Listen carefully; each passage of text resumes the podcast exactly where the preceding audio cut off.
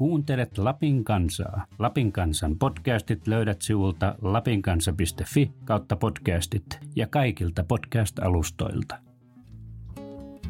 Tämä on Liisa Lapin ihmemaassa podcast. Minä olen toimittaja Liisa Kuittinen ja seikkailen Lapissa. Tervetuloa mukaan! Hyvät kuuntelijat, tällä kertaa mä oon pyytänyt haastateltavaksi tähän podcastiini Annukka Ylihannun. Annukka on eläkkeellä oleva eläinlääkäri Sodankylästä. Hän on alun perin lähtöisin Helsingin Lauttasaaresta, mutta asunut Sodankylässä jo 70-luvun alkupuolelta lähtien. Annukasta tekee mielenkiintoisen paitsi hänen uratarinansa myös se, että Annukan isä oli arkkitehti Jouko Ylihannu. Jouko Ylihannuhan tunnetaan yhtenä sodan jälkeisen Lapin matkailurakentamisen keskeisimmistä nimistä. Jouko Ylihannu on suunnitellut muun muassa Kilpisjärven matkailuhotellin eli nykyisen hotelli Kilpiksen ja Kilpisjärven retkeilymajan sekä Pallaksen matkailumajan eli hotelli Pallaksen, joka piti rakentaa sodan jälkeen uudelleen. Mä oon sopinut Annukan kanssa, että me jutellaan paitsi hänen tiestään Sodankylän kunnan eläinlääkäriksi, myös hänen isästään. Lähdetään nyt siis Annukan luokse.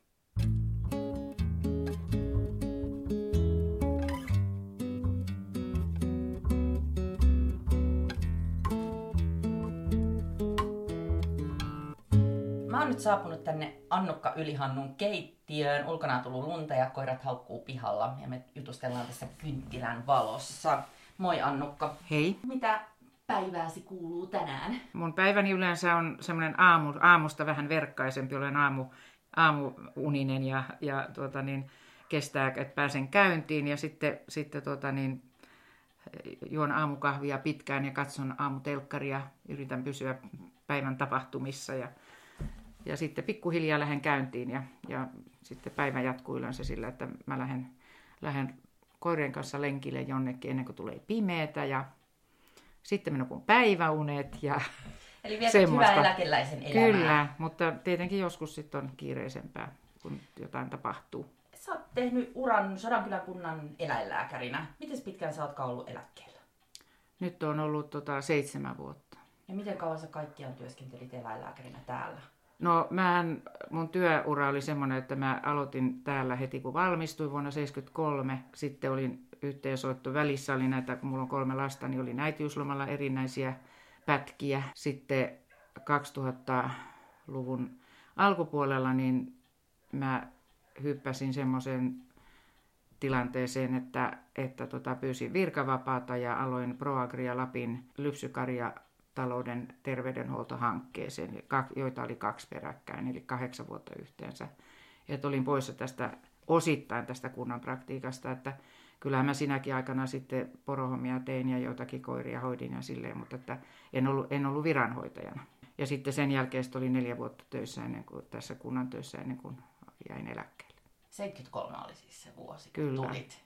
Kesäkuun toinen päivä. Minkä ikäinen olit silloin? Mä olin 25. No niin. Ja sen lisäksi, että olet täällä työskennellyt eläinlääkärinä, niin isäsi oli arkkitehti Jouko Ylihannu, jolla oli merkittävä rooli tässä Lapin sodan jälkeisessä matkailun rakentamisessa. Alkuun vähän taustoja isästäsi. Milloin hän oli syntynyt ja missä? No isähän on syntynyt ö, 1912 Viipurin maalaiskunnassa ja hän kävi, kävi tota Viipurissa klassista lyseota ylioppilaaksi ja sen jälkeen opiskeli Helsingissä teknillisessä korkeakoulussa ja valmistui ennen sotia ja meni naimisiin äitini kanssa ja, ja tuota, sitten vietti viitisen vuotta sotatantereella hyvinkin rintamalla ja, ja vaikeissa paikoissa ja haavoittukin. Ja, ja tuota, niin, sitten äidin ja isän ensimmäinen koti oli Viipurissa. Ja tuota, mun äitini oli sairaanhoitaja koulutukseltaan ja terveydenhoitaja myöhemmin. Ja, ja tuota, sitten he muutti sodan jälkeen Turun kautta Helsinkiin. Sitten vuonna 1945 tai isä oli silloin Viipurissa ennen sotia, niin oli, oli tota, niin parissakin arkkitehtitoimistossa töissä.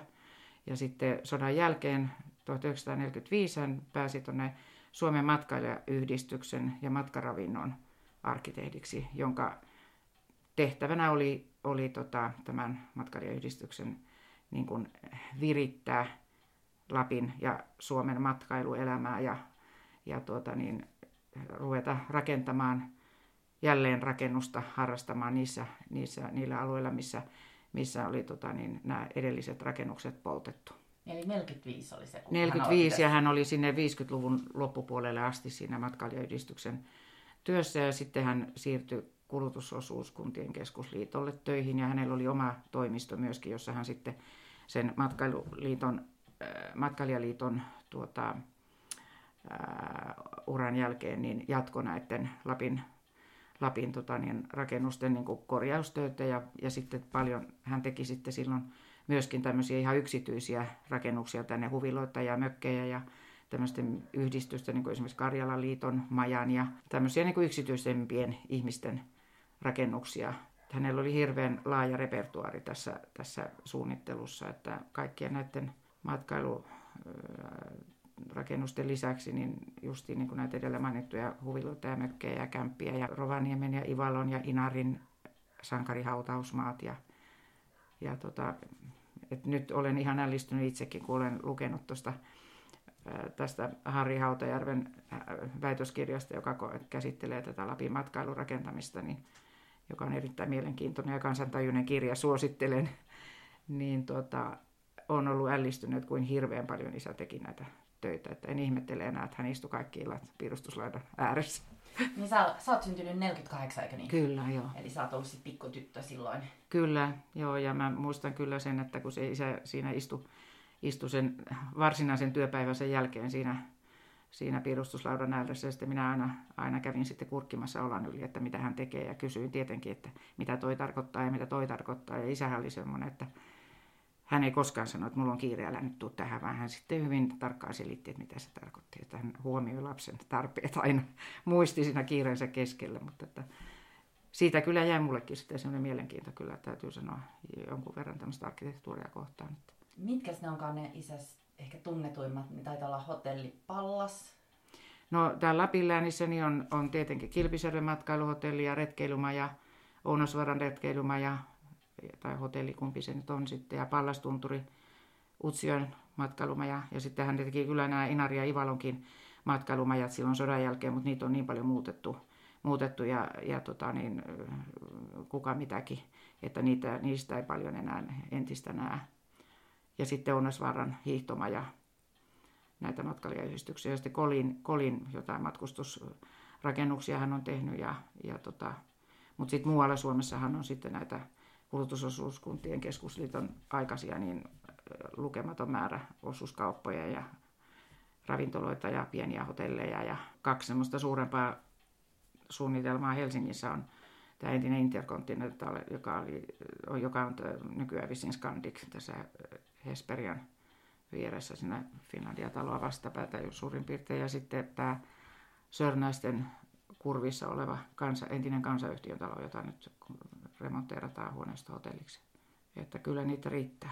Niitä riittää. Te asuitte, asuitteko te Helsingissä silloin, kun sä olit jo, lapsi? Joo, me asuttiin pääasiassa, pääasiassa Lauttasaaressa eri paikoissa, mutta Lauttasaarelainen olen. Kävittekö te sitten perheen kanssa näissä Lapin kohteissa? Joo, isähän sitten varsinkin, kun se oli, oli nyt tota, oman toimiston töitä niitä, sitten kun minäkin olin jo sen ikään, että muistan, eli jostain 50-luvun loppupuolelta, niin, niin tuota, hän järjesti sitten, että kesällä lähdettiin sitten autoreissulle tänne ja sitten yhdisti jonkun tarkastuskäynnin aina jossain Pallastunturilla tai, tai Kilpisjärvellä. Etupäässä me käytiin mun mielestä tuolla Länsi-Lapissa, että mä en, mä en ainakaan muista, että olisin niin kuin Sodankylässä käynyt koskaan. Ja silloinhan se Utsion ajahan tehtiin myöhemmin kyllä, että et tota, mä en muista siellä käyneeni, mutta sitä nyt en tiedä, jos mä olin niin pieni, että mä en muista tosiaan mainitsit tuon Harri Hautajärven ja hänen väitöksen ja sitten hän oli tämä Arktisia unelmia näyttely tuossa Arktikumissa ja Siidassa ja Helsingissä ennen sitä. Niin se ollut Harri Hautajärven kokoama? Kyllä, joo, se perustui tähän väitöskirjaan justiin ja siellä oli hyvin, hyvin paljon kuvia ja valokuvia ja isästäkin oli kuva peski päällä palastunturilla ja ja se ei ollut mitään niin kuin, äh, pelleilyä, vaan se oli ihan asiasta, koska hän kulki siellä siellä ei ollut tietä siellä silloin, kun sitä suunniteltiin ja rakennettiin. Siellä joutui sieltä Särkijärveltä Monjantien varresta 20 kilometrin päästä niin kulkemaan porolla. Niin kuin rakennustarvikkeitakin tuotiin porolla sinne, että, että se oli ihan niin kuin käyttövaate hänelle siellä. Joo, sehän tosiaan se näyttely kertoi tästä Lapin matkailurakentamisesta ja mäkin kävin sen Arktikumissa katsomassa. Siellä oli kuvia isästä Joo. kaikenlaisia.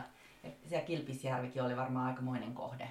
No se, joo, se oli tosiaan se matkustaminen sinne oli, että tiehän sinne vissiin oli jonkunlainen, mutta, mutta tota, niin, mitään, mitään semmoista ilmeisesti sopivaa liikennevälinettä ei ollut, mutta kuin kuorma-auto, että mulla on kuvakin isästä, kun hän istui kuorma lavalla pressun alla ja meni, että siinä oli, siinä oli romantiikka kaukana sitä arkkitehdin työstä siihen aikaan. Miltä tämä Lapin matkailu näytti sulle silloin lapsena? Se mitä me oltiin, niin kuin, mehän oltiin joku pääsiäinenkin pallaksella. Sehän pallastunturi oli silloin ja on pitkän aikaa ollut semmoinen kohde, jossa niin perheet on käynyt pääsiäislomalla ja kesällä vaeltamassa. Ja, ja sehän on semmoinen hyvin kodikas paikka ja tunnelmallinen paikka. Ja monet perheet teki niin, että ne olivat sen pääsiäisen siellä ja varasivat jo seuraavaksi pääsiäiseksi huoneet sieltä, koska sitä ei muuten saanut. Se oli hirveän suosittu silloin, silloin just mun lapsuuden aikana. Ja, ja, ja totean, sehän oli semmoinen todella kodikas ja, kodikas ja semmoinen lämminhenkinen paikka. Et isä oli kuulemma käynyt tuota, niin Norjassa mm, tutustumassa Norjan näihin lomakohteisiin ja sieltä saanut vaikutteita ja, ja myöskin varmaan tältä sota, sota-ajalta, kun hän paljon silloin oli siellä Kannaksella ja Itä-Karjalassa ja näki yöpy niissä taloissa siellä, niin näki tämmöistä karjalaistyylistä rakentamista. Ja näähän on tämmöistä uuskansallisromanttista tyylisuuntaa tämä Pallastunturi esimerkiksi. Siellähän on alun perin ollut tämmöinen turvekatto, mutta se on korjattu, mutta, mutta että siitähän on ollut, ollut sitten tämmöisiä kansalaisadressiakin kerätty yhteen väliin tässä joitakin vuosia sitten sen pallastunturin säilyttämiseksi semmoisena vähän pienempänä paikkana. Ja sehän tämä kansallispuisto siinä rajoittaa sen semmoista uusia tai levittäytymistä jonkun verran, mikä sitten aiheuttaa sen, että sitä, siitä, sille ei nyt ilmeisesti tehdä mitään tällä hetkellä. Ja just tämä, tämä tota, niin, väitöskirjan tekijä, sitä Suri juuri sanoi, että pari vuotta sitten kävi siellä ja nämä räystäät vuoti pitkin, pitkin tuota hirsiseinää, että kuinka kauan se pysyy siellä pystyssä. Kun sehän on nyt sekä se, että Kilpisjärvi, molemmat on tämmöisen ison ketjun osia nyt ja, ja se sitten näkyy sillä lailla, että niihin ei kauheasti satsata. Onko sulla itsellä näistä kohteista semmoista suosikkipaikkaa? No kyllä Pallastunturi ja ehdottomasti mun ensirakkauteni Lapissa. Se, mä muistan aina sen, kun sinne ajettiin ja ja siellä tien päässä alkoi näkyä niitä tuntureita sieltä, niin se oli semmoinen, että tuntui, että henki loppuu. Mutta tota, sittenhän se Kilpisjärvi muodostui kyllä, kyllä mulle hyvin rakkaaksi paikaksi myöskin, kun sitten opiskeluaikana, kun ei vielä päässyt oikeisiin ammattitöihin, niin sitten kun isä oli siellä matkailijayhdistyksen leivissä osittain vielä, niin, niin mä sitten kysyin kerran, että, että olisiko hänellä niin kuin mahdollista kysyä, että voisinko mä päästä töihin sinne. Että siellähän käytettiin opiskelijoita niin kuin siellä kesäisin siellä tota, niin, retkeilymajalla ja hotellissa. Ja sittenhän mä pääsin sinne retkeilymajalle töihin. Ja tota, niin olin siinä resepsuunissa, olin kansallispuku päällä sitten parina kesänä. Ja sitten sen jälkeen sitten siinä oli tämmöinen Holopaisen Kerttu emäntänä. Ja hän sitten, hänellä oli oma yritys Robinsalmella 60 kilometriä sitä etelään. Ja hän sitten pyysi, pyysi että josko, josko tota, niin, tulisin seuraavina kesinä sitten sinne. Ja mä parina kesänä sitten kävin siellä. Ja kyllähän se Kilpisjärvi silloin, se oli ihan erilainen kuin nyt, kun siellä on nyt niitä niin paljon näitä myymälöitä ja hirveän paljon majoitusrakennuksia. Se oli paljon, paljon pienempi silloin 70-luvun alussa, niin kyllähän se oli ihana paikka. Ja siinä tutustui tähän saamelaiskulttuuriin aika hyvin. Ja kyllä me siellä tunturissakin käytiin työntekijät joskus, joskus tota, niin katsomassa milloin mitäkin ja, ja viemässä puita, puita mökeille, bandvagneilla ja kaikkea tämmöistä. Että kyllähän se oli ihana paikka ja on vieläkin, mutta että se on nyt se kylä niin kauheasti muuttunut, että ja ei välttämättä tietenkään ole kauhean niin kuin semmoinen kodikas enää. Niin sä olit semmoinen parikymppinen opiskelija kyllä, silloin. joo. Kyllä. Miten sä pärjäsit siellä? Kyllä mä oikein hyvin muuten pärjäsin. Se oli hirveän hauskaa, kun mä aina kielistä tykännyt, niin se oli hirveän hauskaa, kun tota, siellä kävi ulkomaalaisia turisteja, niin sai sitten niiden kanssa yrittää puhua ja yksi ainoa kömmähdys mulla kyllä kävi, kun kerran oli sitten kauheasti huoneesta puute ja, ja tota, niin mä katsoin, että täällä on, tuli jotain turisteja ja kysyvät, eli yksi huone näytti, että se on vapaa ja mä sitten sanoin, että joo, että, että, tota, niin, että siellä on huone vapaana, että joo, että varataan teille se ja sitten tota, ne tuli hetken päästä, mutta siellä on jotain vaatteita. Ja mä tota, sanoin, että, no, että minä käyn katsomassa. Ja mä totesin, että siellä oli jotkut housut. Ja minä panin ne sitten siivouskomeroon ne housut. Sitten paljastui myöhemmin, että se oli matkailijayhdistyksen toimitusjohtaja housut. Vaan ei kukaan ollut muistanut panna ylös, että se on varattu hänelle se huone. Teini mua erottanut siitä.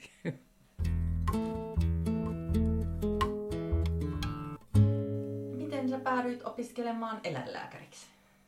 No tämä on tämmöinen jännä kytkös, kun, tota, kun tota, silloin kun me käytiin siellä Pallastunturilla, niin tota, mä muistan hirveän elävästi semmoisen, mä olin varmaan joku 14-vuotias ja, ja tota, niin, oltiin taas siellä heinäkuussa ja sato lunta aamulla ja musta oli tosi eksoottista tietenkin ja, ja tota, mä lähdin sitten aamulla koiran kanssa kävelemään, kävelemään sitä pallaskeroa ylös, kun sillä aikaa kun äiti ja isä siellä vielä joi aamukahveja ja meillä oli tarkoitus lähteä eteenpäin siinä. Ja sitten kun mä olin siellä puolessa välissä, niin mä näin, kun isä ja äiti tuli sinne pihalle autolle ja rupesivat huitamaan mulle, että tuu alas. Ja, ja tota, niin minä lähdin ja minä siinä, kun mä kävelin alas, mä ajattelin, että vielä mä tuun tänne niin, että ei tarvitse lähteä. Ja se oli yksi asia. Ja sitten toinen oli sitten just nämä, että kun olin siellä Kilpisjärvellä, niin siellä sitten myöskin ajattelin sitten, silloin mä sitten mietin, että, että olisi ihana tulla jonnekin Muoniaan tai enontekijöille eläinlääkäriksi. Ja, ja tota, mutta se eläinlääkärihomma sitten tuli vähän sitten sille jossakin vaiheessa sitten mulla vaan tuli semmoinen mieleen, että olisi ihana olla täällä semmoisessa työssä, että joutuisi ajamaan ympäri Lappia. Ja joskus silloin samoina aikoina, niin sitten mulla oli semmoinen, semmoinen tota, kyllä mielenkiinto niin kuin eläimiin ja, ja tuota, meillä oli koiria aina kotona ja sitten meidän kesämökki oli semmoisen pienen maatilan entisen torpan vieressä ja siellä oli muutama lehmä ja mä sitten silloin semmoisena just yläasteikäisenä niin menin sitten sinne kysymään siltä emännältä, että saisinko mä tulla hänen kaveriksi sinne navettaan, kun mä olin kauhean kiinnostunut myöskin lehmistä. Ja niin me ystävystyttiin tämän emännän kanssa ja hän opetti mut lypsämään ensin käsin, kun heillä ei ollut konetta.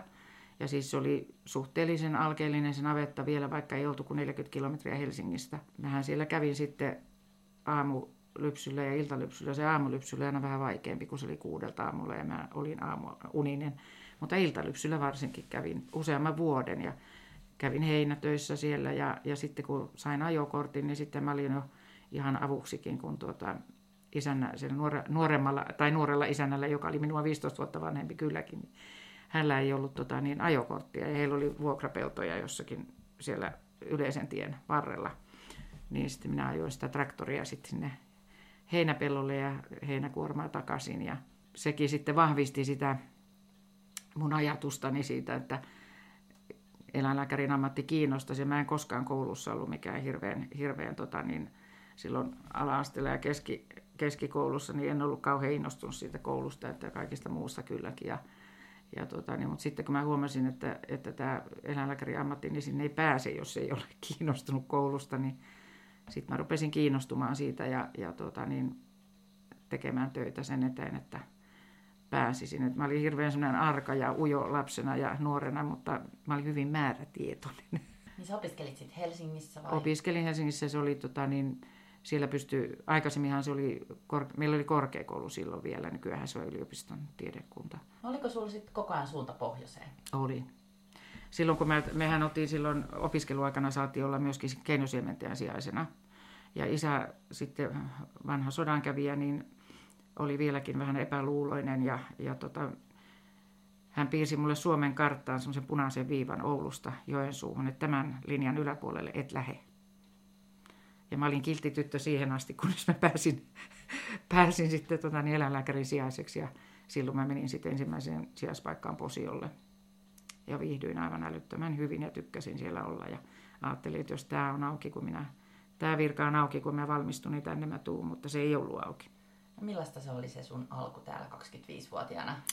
No olihan se jännittävää kyllä, että, että tota, mutta täytyy sanoa, että siellä Posiolla jo, niin ne aina vaan totesi, tai tuommoinen nuori flikka, kun sieltä tuli, mutta ei kukaan niin kuin kyseenalaistanut mitään, mitä minä kyllä suuresti ihmettelin, koska en minä, siis enhän mä ollut liikimainkaan nähnyt kaikkia asioita, mitä tapahtui. Että niitä piti keksiä itse siinä sitten, että mitä tekee, mutta tota, kylläkään ne näki sitten, että yritystä oli. Että tota, se oli, ne oli hirveän ystävällisiä. Siellä oli aina joku leipäjuusto kainalossa, kun lähdin pois. Ja, mutta samahan se oli sitten Sodankylässä myös, että ihmiset suhtautuivat kauhean mukavasti. Ja täällä oli ollut vähän ongelmia sen eläinlääkintähuollon kanssa, että, että se ei ollut pelannut oikein. Ja, ja tota, niin, ihmiset oli kiitollisia, kun joku tuli. Et, tota, niin, ja sitten jotenkin, täällähän on kyllä ollut pitkäänkin sellainen, sellainen niin kuin, paljon realistinen, realistisempi suhtautuminen niin kuin eläinlääkintään kuin Etelä-Suomessa siinä mielessä, ihmiset on niin tajunnut, että ei kaikkea voi parantaa. Että nykyään se on vähän semmoista, että kun sitä pitäisi niin tehdä ihmettöitä tuolla varsinkin Etelä-Suomessa, että ei, ei niin täällä ollut semmoista, eikä vieläkään oikeastaan, että ihmiset ymmärtää, että aina ei onnistu. Mutta että se oli hyvin erilaista kyllä kuin nyt. Että täällä oli, kun mä tulin tänne, niin täällä oli 300 maitotilaa ja nyt on alle 20 jotain. Ja koiria ei, ja hoidettu, hoidettu joitakin metsästyskoiria hoidettiin, rokotettiin ja, ja tota, kissoja ei hoidettu ollenkaan. Ja sitten oli työhevosia vielä, savotahevosiakin oli vielä. Ja, tota, niin, ja ravihevosia sitten rupesi tulemaan 70-luvulla aika paljon tänne. Täällä oli, kun oli tuo ravirata tuossa keskellä kylää, niin täällä oli toistakymmentä ravipäivää vuodessa. Että se oli hirveän vilkasta se ravitoiminta. Mitä sun työtehtäviin kuuluu sitten kunnan eläinlääkärinä? No kunnan eläinlääkärinä kuuluu antaa, antaa tota niin, ää, hoitaa siis tuotantoeläimiä ja sitten antaa yleensä kaikille eläimille, luonnoneläimet mukaan luettuna, niin ensiapua ja eläinlääkintäapua hätätilanteissa. Ja sittenhän mulla oli semmoinen kuvio vielä, että, että Inari Utsjoki oli edelleenkin piirieläinlääkärin virka siellä, ja siellä ei ollut viranhaltija, ja se hoidettiin niin Sodankylästä.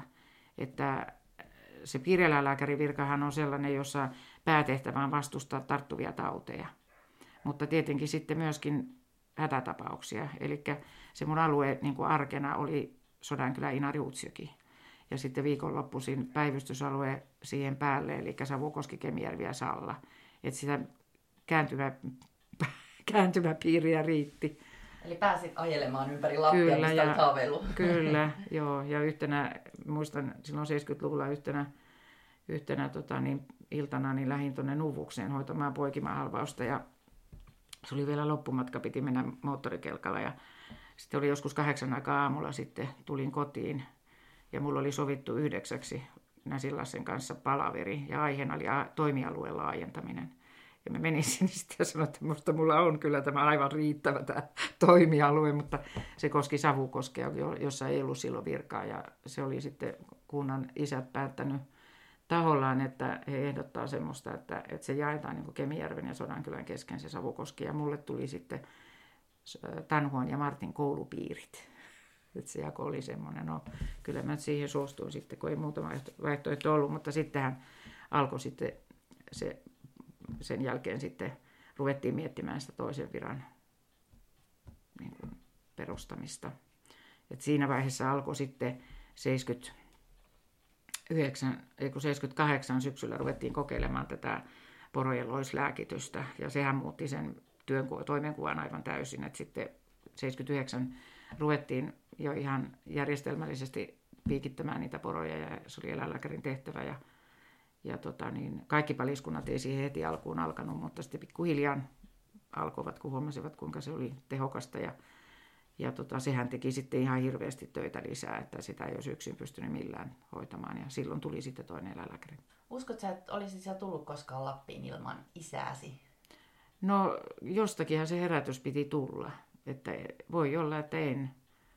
Et tota, kyllä mä aina niin tykkäsin luonnossa liikkua ja olla. Ja me oltiin kesät, oltiin aina tosiaan oltiin maalla äidin kanssa. Et siihen aikaan se oli tavallista, että äiti oli kotiäiti ja lapsien piti päästä maalle kesäksi.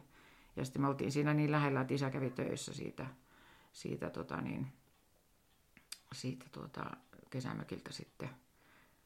Ja sitä, niin kuin, kyllä mulle se niin kuin maaseudun elämä oli ja, ja se tosiaan nämä, nämä maatalon ja karjatalojen toimet oli ihan tuttuja, vaikka mä olin helsinkiläinen. Että silloinhan oli suurin osa opiskelijoista, ensinnäkin oli miehiä ja toisekseen ne oli tota, suurin osa maataloista kotoisin tai maanviljelystiloilta kotoisin. Katsoin, että siitä oli todella paljon hyötyä siitä kesäpuhastelusta. Ai se oli vielä miehinen ala silloin? No meidän edellinen, minua edellinen kurssi tai meidän kurssi ja edellinen kurssi oli ensimmäinen, jossa oli yksi nainen enemmän kuin miehiä. Ja meillä oli, meillä oli muistaakseni saman verran, meitä oli 25 vaan silloin. Nythän niitä on 7-80 ja suurin osa naisia. No jos vielä palataan tuohon Lapin matkailurakentamiseen, mm.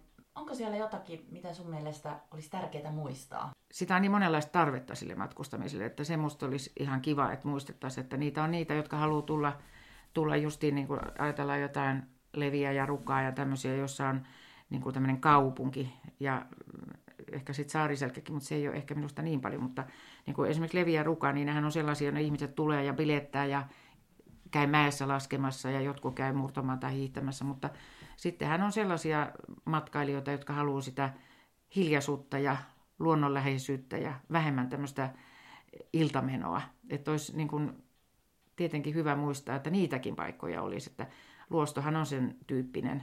Ja, ja sitten justiin Pallastunturi oli ja on vieläkin. Siinähän on se luontokeskuskin nykyään. Et tota, niin, kyllähän se, kun itse on jo ajellut tuolla aina talvella jossain Raja Joosipissa käynyt erotuksessa ja siinä ohi mennyt saariselästä, niin kyllähän se on järkyttävän näköinen se saariselkä niiden neuvalojensa kanssa siellä keskellä tuntureita, mutta että sehän on hyvä, että ne on siinä, eikä ne, se ole niin kuin leviä ihan hirveän suureksi, mutta että ei, ei niin kuin ihan joka tunturille ehkä pitäisi slalomrinnettä laittaa, että jättää sitä, että sitä pitäisi olla sitä semmoista luontoa, missä voisi ihmiset liikkua. Ja, ja sitten toisaalta sitten näille keski-eurooppalaisille, niin jotenkin on tullut sellainen käsitys, että aina kuvitellaan, että he haluaa samaa, mitä siellä on. Et tota, se on sama niin kuin tässä kylän koristelussa, niin aina tulee mieleen, että, että, että ihmiset varmasti monetkin hakisi jotain erilaista, että ei ihan, ihan samanlaista tota niin, joulukillutin koristeluita. Minusta esimerkiksi yksi tragedia suorastaan oli se, kun meidän entinen tämä joulukoristelu, nämä pienet oikeat kuuset, jotka laitettiin tuonne tolppien päähän ja koristeltiin, niin ne oli aivan ihanat. Ja se oli minusta semmoinen kerta kaikkiaan omaperäinen ja luonnonläheinen ratkaisu. Että tota, et sitä luulisi, että, että tota, tosiaan niin osa turisteista haluaisi jotain semmoista paikallista enemmän ja aitoa semmoista Lappia. Että kaikki ei halua semmoista, semmoista neonvaloviidakkoa. Ja, ja tota, siihen aikaan, kun oli tuo poromiehen majatalo, missä oli ulkomaalaisiakin kävi paljon, niin jotenkin se tuntui ihan hullulta, kun ne hiitti siinä nelostien reunaa ja näytti ihan, että ne oli onnellisia siitä, että he oli erämaassa ja ne siinä rapakossa hiitti. Mutta eihän he tietenkään uskaltanut lähteä minnekään kauhean erämaahan silleen, mutta, mutta että niin kuin semmoistakin ajatella, että jotkut haluaa sitä, että on hiljasta ja näkyy tähti taivas ja, ja tota niin, ettei niin kauheasti käytettäisi tätä valosaastetta. Tietenkin voi olla monenlaista, mutta että sitä tarjontaakin voisi olla, että olisi tämmöisiä hiljaisempia paikkoja ja vähän, vähän tota niin, kun on sitten sellaisiakin turisteja, jotka on jo kaiken nähneet. Ja jos ne on samanlaisia turistipyydyksiä kuin jossakin muuallakin, niin kiinnostaako se sitten enää? Semmoinen tulee mieleen. Ja mä muistan, kun mun tota, sisaren tytöllä, kun on tämmöinen rekikoirayritys, ja he oli jonkun aikaa tuolla Kelujärvellä, siellä missä minäkin asuin parikymmentä vuotta siinä kylän reunassa, niin tuota, kun siellä kävi sitten näitä, näitä ulkomaalaisia turisteja, nehän oli pääsääntöisesti jotain hollantilaisia ja saksalaisia ja tämmöisiä, niin, niin, tuota, niin heille oli niin kuin suurinta eksotiikkaa päästä ulkohuusiin, hyysikkään. Et sitä ei aina arvaa, mikä se on jännää. Mm, ei kyllä. no mitä toivoisit, miten, että miten vaalittaisiin tätä vanhaa matkailuarkkitehtuuria? No eihän kaikkea tarvitse säilyttää, eikä kaikki ole säilyttämisen arvostakaan sen jälkeen, kun niitä on niin kuin aika tuota niin, ohimennen korjailtu, mutta kyllä olisi kiva siltä jälleenrakennusajalta ainakin jotakin säilyttää. Just joku tuommoinen pallastunturi, joka on ihan, ihan oma, oma lajinsa. Ja sehän on itse asiassa niin, äh, muistan kyllä itsekin tämän yhden henkilön, mikä oli tässä Harri Hautajärven kirjassa tämmöinen Royer – parisilainen toimittaja, joka, mä, mä luulin, että hän on arkkitehti, ja voi olla, että hän oli arkkitehti, niin tota, hän kirjoitti aivan siis semmoisen todella noivan arvostelun palastunturista silloin, että hän ihaili kaikkia näitä avotakkoja, että ne oli aivan henkeä salpaavia ja kaikkea tämmöistä, että, että kun se on ollut oman aikansa tuote, ja tässä haluaisin sitä sanoa vielä, että monikaan nykyajan ihminen nuorempi niin ei ymmärrä sitä, että silloin kun se on rakennettu, niin oli kauhea pula rakennusmateriaaleista. Ei ollut kaikkea tätä, mitä nyt on. Ja tosiaan se tie, 20, viimeinen 20 kilometriä oli umpihankea. Ei sinne voinut niin kuin, tuoda ihan mitä vaan, mistä vaan. Ja arkkitehti voinut tilailla, että tilaanpa sieltä sitä ja täältä tätä, vaan se piti ottaa, ottaa niitä hirsiä sieltä ja, ja liuskekiviä lattian, eteisen lattiaan ja siihen ulkoterassille ja tai ei se terassi ole, mutta se mistä mennään sisään. Ja tota, niin sillä lailla, että se oli sen ajan niin kuin mahdollisuuksia ja se tehtiin nii, niissä rajoissa ja sekin on semmoinen sit taitolaji se, että että osaako tehdä tämmöisen kodikkaan ja niin kuin, äh, romanttisen paikan niin, että se ei ole sitten semmoinen, äh, että se on tyylikäs kuitenkin. Niin ja istuu siihen ympäristöön. Niin ja istuu siihen ympäristöön, aivan. Että sehän oli se entinen, entinen se sodan alla rakennettu funkishotelli, niin sehän oli todella loistelias ja hieno – ja, mutta sitäkin arvosteltiin kyllä, että, että se ei niin kuin anta, myön, myönnyt, tehnyt minkäännäköisiä myönnytyksiä niin kuin ympäristölle. Että, eikä se ollut semmoinen, se oli niin kuin tarkoitukseltaan vähän erilainen. Varmaan arkkitehtonisesti hieno.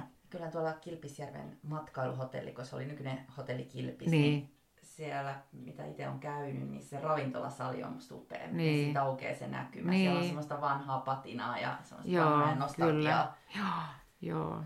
Ja siellä on sama, samoja tota, niin, niitä sisustajia ollut ja suunnittelijoita siinä interiörin sisustamisessa, kun Pallastunturissakin ne valasimet oli Tynelliin ja, ja tota, sitten siellä oli, mitä mä en muista niitä nimiä kaikkia sen ajan, mutta että semmoisia hyvin tarkoin harkittuja, harkittuja niin kuin siihen tunnelmaan sopivia. Että se nimenomaan siinä Pallaksella se tunnelma oli jotenkin semmoinen, että mä kun menin sinne pitkästä aikaa nyt, niin tuli sen, kun se, mä en tiedä oliko se sitten homeen tuoksu vai mikä, mutta, mutta semmoinen, minkä muisti niin kuin lapsuudesta sen tuoksuun, millä, millä hirsirakennukset tuoksuu. Sehän nyt ei ollut semmoinen niin kuin viiden tähden hotelli, että siellä olisi ollut joka huoneessa kaikki mahdolliset, niin kuin, eikä siellä ollut kylpyhuoneita kuin käytävällä tai jotain. Että se oli, varustetaso ei ollut mikään hirveän korkea. Mutta se oli just sitä, mitä ihmiset sitten toisaalta halus. Silloin muuten, kun olit itse Kilpisjärvellä töissä nuorena opiskelijana, niin millaisia ne matkailijat silloin oli? No niitä oli monenlaisia, että siellä oli paljon sellaisia, jotka hii, tulivat hiihtämään. Ja sitten oli, tota, oli sellaisia, öö, no ihan kaikenlaisia. Sitten yksi lajike oli sitten näitä, jotka tuli tämmöisillä busseilla Keski-Euroopasta – ja joilla oli nämä makuupaikat siellä bussissa, semmoiset kotelot. Ja eh, he, he ei kyllä sitten ostaneet, ostaneet kyllä siinä minun putiikistani mitään muuta kuin postimerkkejä. Että, et tota, heillä oli niin, he, oli, he oli lähtenyt semmoisella pienellä budjetilla, mikä on ihan ymmärrettävään liikkeelle. Ja siellä oli sitten joku soppa kattila siellä auton perässä ja siellä, siellä he parkkeerasivat sinne hotellin tai matkailumajan pihaan ja siellä sitten jakelivat keittoa kaikille. Ja, et ei ne siellä sillä lailla sitä liiketoimintaa paljonkaan nämä hyödyttäneet, mutta kyllähän sitä, jos haluaa matkustaa, niin pitää olla kaikki keinot käytettävissä. Mutta sitten oli eläkeläisryhmiä, ja, jotka todellakin, todellakin sitten tykkäsi ostaa matkamuistoja ja, ja kaikkea semmoista, että, mutta että sitten niitä repureissa ja just niin. siinä matkailu, kun mä, olin, mä en ollut sillä hotellilla koska että oli vaan siinä retkeilymajalla, että siinähän oli enemmän sitten tämmöisiä repureissaajia ja siellä oli yhteismajoituskin vielä. Että tota, niin oli tämmöisiä edullisia vaihtoehtoja, mikä on tietenkin ihan hyvä. Sä tosiaan jäit sitten asumaan Sodankylään ja sun kolme lasta on syntynyt täällä. Nyt Joo. asuvat kyllä kaikki Helsingissä. Joo, tai yksi on jo tällä hetkellä nyt Sveitsissä parasta aikaa pari vuotta siellä töissä mutta Helsingissä hänkin on ollut, mutta nämä, nämä sitten vanhemmat on, on, on tota niin, Helsingissä kyllä, että siellä on mukava käydä aina silloin, mutta kyllä mulla aina kiire tulee, tulee tänne kotiin, että et tota, nyt kun ensimmäinen lapsen lapsi syntyi, niin tytär sanoi, että kyllä sinun pitäisi muuttaa tänne. Ja kauhean monet ihmiset silloin, kun mä eläkkeelle, niin kysyivät, että no sinä varmaan muutat etelään. Mä sanoin, että no miksi? Että miksi mä kotoani lähden? Mielellään mä käyn siellä ja aina kun mä käyn, niin musta on kiva käydä jossain taidenäyttelyssä ja aina joka kerta käyn elokuvissa siellä ja vaikka meilläkin on täällä elokuvateatteri onneksi, mutta sielläkin käyn. Ja... Mutta kyllä se semmoinen vajaa viikko on, sitten pitää tulla kotiin mulla tuli eilen viisi vuotta Sodankylässä. Niin. Tasan. Tota, en tiedä, ootko sä jo Sodankyläläinen? Sitä mä en tiedä. Mä mietin silloin, kun mä olin ollut, kun mä tosiaan 25-vuotiaana tuota, niin, tulin tänne ja sitten kun mä täytin 50, niin mä mietin, että no nytkö mä vyörähdän sodankyläläiseksi, mutta en mä tiedä vielä, onko mä sodankyläläinen. Että, että, kyllä mä itseni tunnen sodankyläläiseksi sillä lailla, että, mutta että vielähän minä puhun ihan Helsingin murretta tai tätä puhekieltä. Että joitakin, kyllä se on aika tiedostettua, jos jotakin puhuu semmoisilla, on nyt joitain sanoja, mitä ehkä enemmän käyttää, mitä ei, ei käytetä Helsingissä, mutta, mutta tota niin, että kyllähän se murre tahtoo, tai puhetyyli tahtoo säilyä siinä, mitä on lapsena oppinut.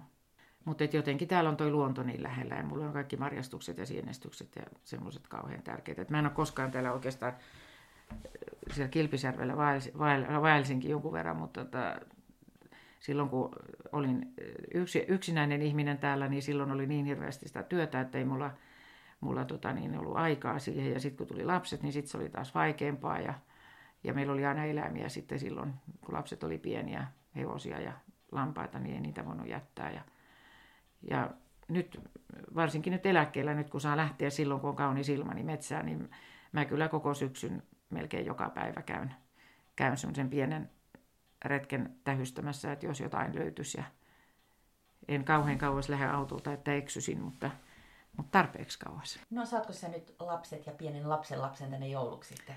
No kyllä, kyllä ne yleensä on kaksi, kaksi tai oikeastaan kaksi varmaa varmaa aikaa, jolloin he tulee. Toinen on, on joulu ja toinen on filmifestarit.